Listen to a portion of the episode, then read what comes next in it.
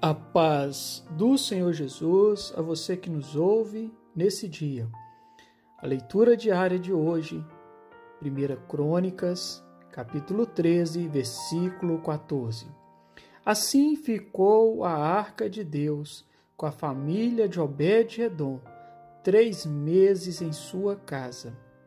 E o Senhor abençoou a casa de Obed-Edom e tudo quanto tinha. Que coisa maravilhosa, hein? A arca de Deus, ela simbolizava a presença de Deus no meio do povo. Quando a arca estava presente, quando o povo saía para uma batalha, eles venciam. A arca trazia segurança, a arca trazia vitória, a arca trazia comunhão, porque dentro da arca havia três elementos. Havia ali as tábuas de pedra onde foram gravadas os dez mandamentos. Havia ali o maná que, que desceu do céu e alimentou o povo durante a caminhada.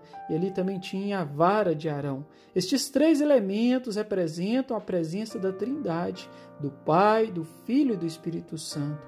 A presença da Trindade dentro de um lar, dentro de uma casa, dentro de uma família, traz estas vitórias, traz estas bênçãos, restaura o lar, restaura a família, traz saúde, traz libertação, abençoa tudo quanto nós temos na vida afetiva, na vida profissional, na vida familiar, no relacionamento com os filhos. E Deus quer trazer esta bênção para você que nos ouve nesse dia.